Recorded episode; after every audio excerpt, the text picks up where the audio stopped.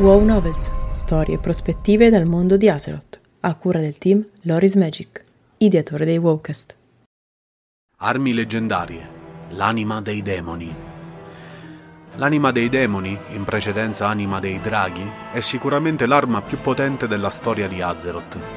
La sua storia attraversa i millenni e inizia molti anni fa. A un certo punto, poco prima della guerra degli antichi, l'allora aspetto draconico della Terra, nel Tarion, usò le abilità dei suoi servitori artificieri Goblin per creare un artefatto di incredibile potenza, al fine di combattere le forze invasori della Legione Infuocata. Tuttavia, a causa della sua corruzione da parte degli Old Gods che cercavano la libertà dal loro imprigionamento avvenuto ad opera dei Titani eoni prima, Neltarion desiderava anche usarlo per controllare gli altri aspetti e rendersi così un dio per essere adorato dalle razze mortali. Sebbene quindi sembrasse essere un semplice disco d'oro senza dettagli, l'arma era in realtà un talismano di immenso potere che poteva essere usato per distruggere o schiavizzare altri draghi. L'artefatto fu inoltre infuso con il potere dei tre Old Gods e mescolato con il sangue di Neltarion stesso.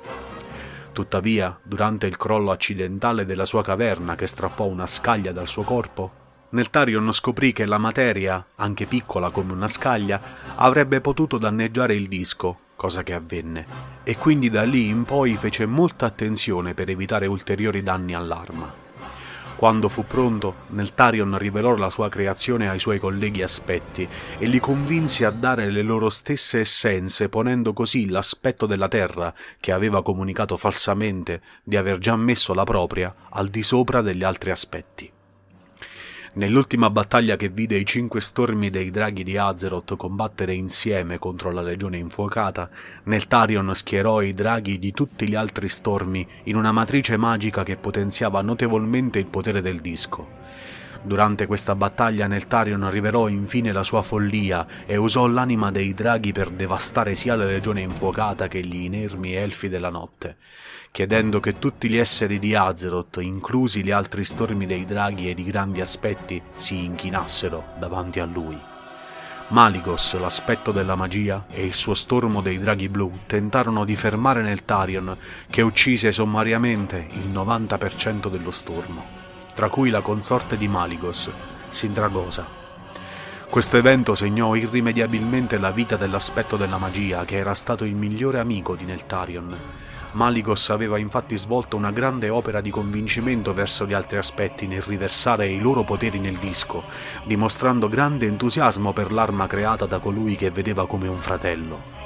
I sensi di colpa ed il rimorso tormentarono Maligos per il resto della sua vita spingendolo ad un isolazionismo che durò millenni. Gli altri draghi intanto furono bloccati dal controllo di Neltarion finché l'inaspettato intervento di Corialstraz, primo consorte di Alexasra, interruppe l'incantesimo e permise agli altri aspetti di contrattaccare. Sebbene i ranghi degli altri stormi fossero stati decimati, Neltarion fu costretto a ritirarsi dal campo di battaglia, portando con sé l'anima dei draghi. Col tempo, divenne chiaro che la potente arma stava corrompendo il corpo di Neltarion, facendolo gonfiare e lacerare. La sua amata creazione lo stava letteralmente squartando. Il suo potere era impossibile da sopportare perfino per il suo stesso creatore.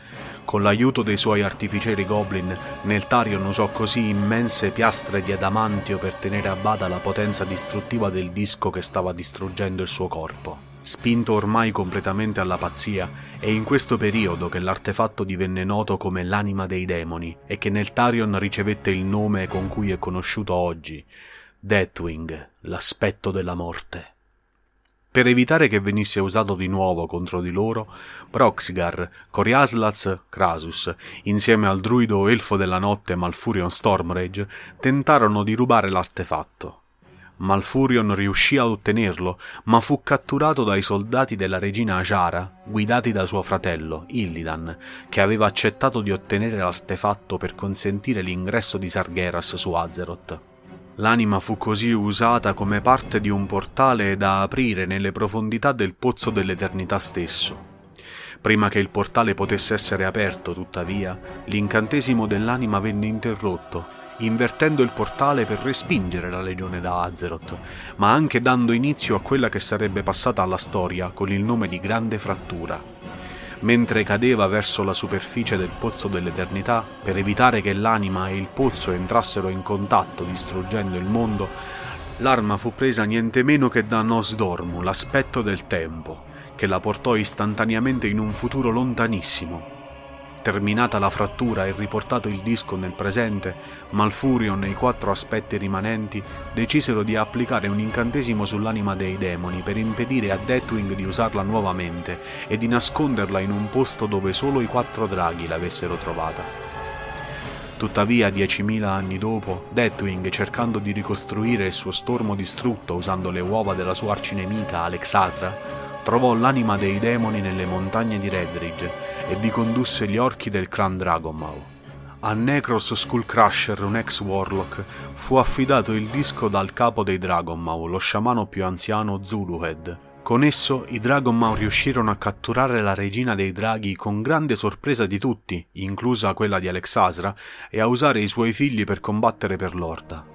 Coriaslaz, intanto, nella sua veste di Krasus, membro del concilio dei sei del Kirin Tor di Dalaran, aveva scoperto l'identità di Deathwing come Lord Daval Prestor e la sua rivelazione della posizione dell'anima agli orchi.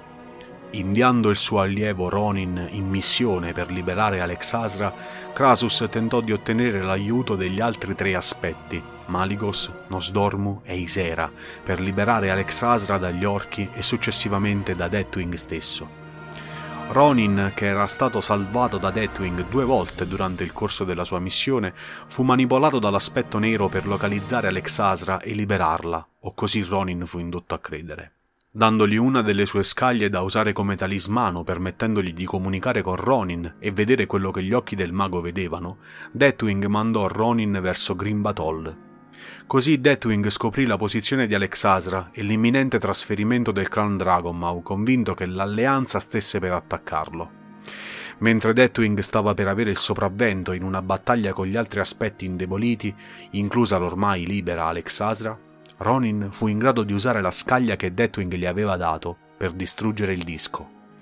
Tuttavia, distruggendo l'anima, Ronin scatenò il potere intrappolato dentro di essa e con un breve e rapidissimo incantesimo restituì agli aspetti la loro essenza che gli era stata portata via alla creazione dell'anima dei draghi, tanti millenni prima, e subito dopo procedettero alla sconfitta e alla caccia del loro infido ex fratello.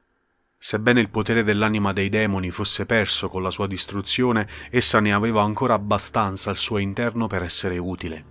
Sintaria, prima consorte di Deathwing, raccolse i frammenti dell'anima dei demoni e trovò ancora il potere dentro di essi.